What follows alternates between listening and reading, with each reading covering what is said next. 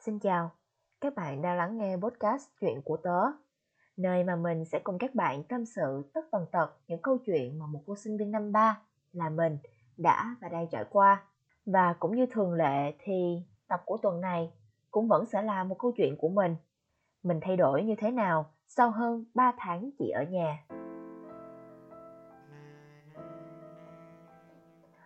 Uhm, như đã nói ở những tập podcast trước thì từ lúc mà Sài Gòn đổ bệnh cho đến bây giờ, mình đã về Quảng Ngãi, quê của mình cũng hơn 3 tháng rồi thì phải. Và trong khoảng thời gian 3 tháng này, mình nhận thấy bản thân mình có rất nhiều những sự thay đổi tích cực. Thay đổi trong cách suy nghĩ nè, thay đổi nhiều cái thói quen nè, loại bỏ bớt những thói quen xấu và hình thành nhiều thói quen mới tốt hơn cho bản thân đầu tiên sự thay đổi lớn nhất mà chắc có lẽ là mình nhận thấy rõ ràng nhất đó chính là bản thân mình biết cách sắp xếp mọi việc trong một ngày một cách khoa học hơn.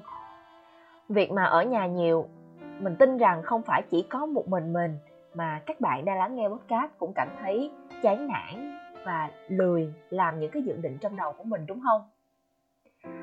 Uhm, liên tiếp những cái việc không được hoàn thành không đạt được mục tiêu như mình mong đợi nó khiến mình cảm thấy khó chịu và vô cùng chật vật. Mình cũng đã thử hỏi những người bạn của mình nè, xem những cái video clip để tham khảo cái cách người khác sắp xếp công việc một ngày của họ như thế nào. Nhưng mà, kiểu, cũng chật vật lắm. Khoảng một tháng thì mình mới tìm được một cái cách phù hợp nhất với mình, một cái cách mà mình có thể áp dụng được tốt mỗi sáng thức dậy thì việc đầu tiên mình làm sau khi mà vệ sinh cá nhân xong là viết to-do list. Mình nhận thấy việc mà viết to-do list đó, nó giúp cho mình vạch rõ ra được những cái đầu việc quan trọng trong một ngày bắt buộc mình phải làm. Công việc nào quan trọng thì làm trước công việc nào ít quan trọng hơn bổ trợ cho công việc chính của mình đó thì sẽ làm sau. Kiểu nó khiến cho mình cảm thấy mọi thứ như dễ dàng hơn ngăn nắp ngắn, ngắn gọn hơn á mình cảm thấy nó không có mệt mỏi vì việc này không biết thực hiện công việc nào trước tiên cả.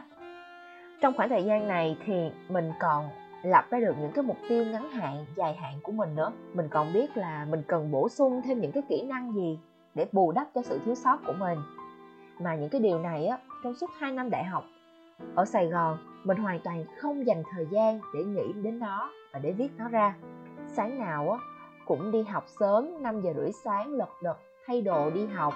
Trưa thì 11 12 giờ mới về tới ký túc xá. Rồi à, chuẩn bị cơm nước cho cả phòng cùng ăn rồi giặt đồ rồi rửa chén.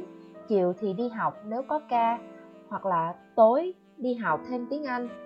Không có ngày nào mà mình về ký túc xá trước 9 giờ hết. Mình đều cảm thấy mệt mỏi và chỉ muốn nằm ườn ra cái giường êm ấm của mình thôi. Và chính điều đó làm cho mình hầu như là không có đặt mục tiêu gì nhiều cho bản thân mình cả.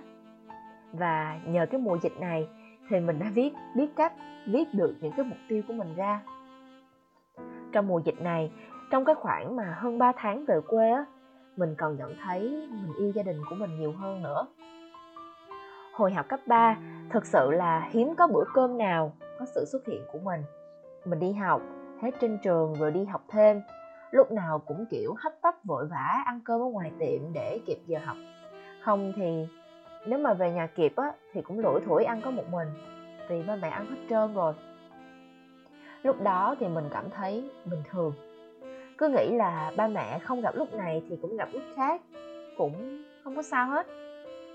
Giờ nghĩ lại thấy hồi nhỏ mình ngu ngốc thật sự. Mình cảm thấy cực kỳ biết ơn cái mùa dịch này vì đã cho mình có cơ hội có thể ở bên cạnh gia đình của mình lâu đến như vậy. Được ăn nhiều món mẹ nấu nè, được ăn nhiều món bà nội nấu nè.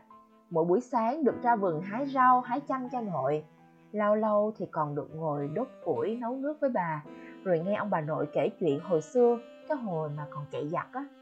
Hàng ngày còn được xem vở kịch mà ba mẹ mình diễn, chọc ghẹo nhau qua lại rồi cười ầm trả lên mình nghĩ là mọi người nghe kể như vậy thì cảm thấy mấy chuyện đó nhỏ xíu, vặt vảnh, không có gì, đúng không?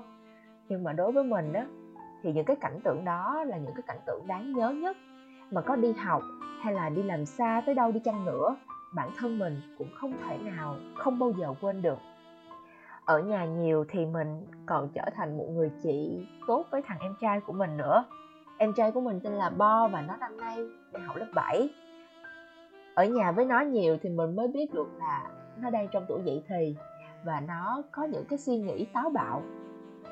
Ở nhà với nó nhiều thì mình có thời gian đó, chỉ cho nó học hành nè nhắc nhở nó chăm lo cho sức khỏe của bản thân rồi cùng nó tập thể dục vào mỗi buổi chiều sau khi mà hai chị em đã học online xong. Có ở nhà thì mình mới thấy được thằng em của mình đó nó đã lớn rồi mọi người. Nó đang nằm trong cái độ tuổi phát triển. Có ở nhà thì mình mới biết được là một người chị gái thì nên có cách nói chuyện, cách khuyên nhủ như thế nào cho em trai của mình hiểu và bớt cọc tính lại. Nói chung là trong 3 tháng ở nhà, mình cảm nhận được nhiều hơn tình cảm của một gia đình. Không biết là mọi người có cảm thấy yêu đời hơn, yêu bản thân hơn nhiều khi mà ở nhà nhiều ngày không ta? Từ lúc mà mình về nhà, học tập ở nhà, làm việc ở nhà thì mình cảm thấy yêu đời ghê gớm kiểu, mỗi ngày cứ dành một tiếng đồng hồ để tập thể dục, cải thiện sức khỏe, rồi lâu lâu đổi bữa thì nhảy dây 100 cái 200 cái. Về nhà cảm thấy cái tính nữ của mình đó nó trổ lên, mình yểu điệu thục nữ hơn. Sáng nào cũng cầm kéo ra vườn cắt hoa cắm bình, trang trí góc học tập của mình.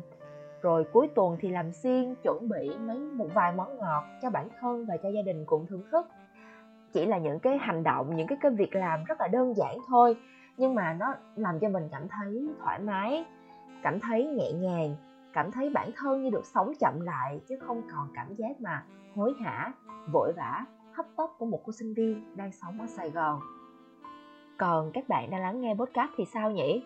Hơn 3 tháng về nhà, bạn có cảm thấy hạnh phúc hơn không?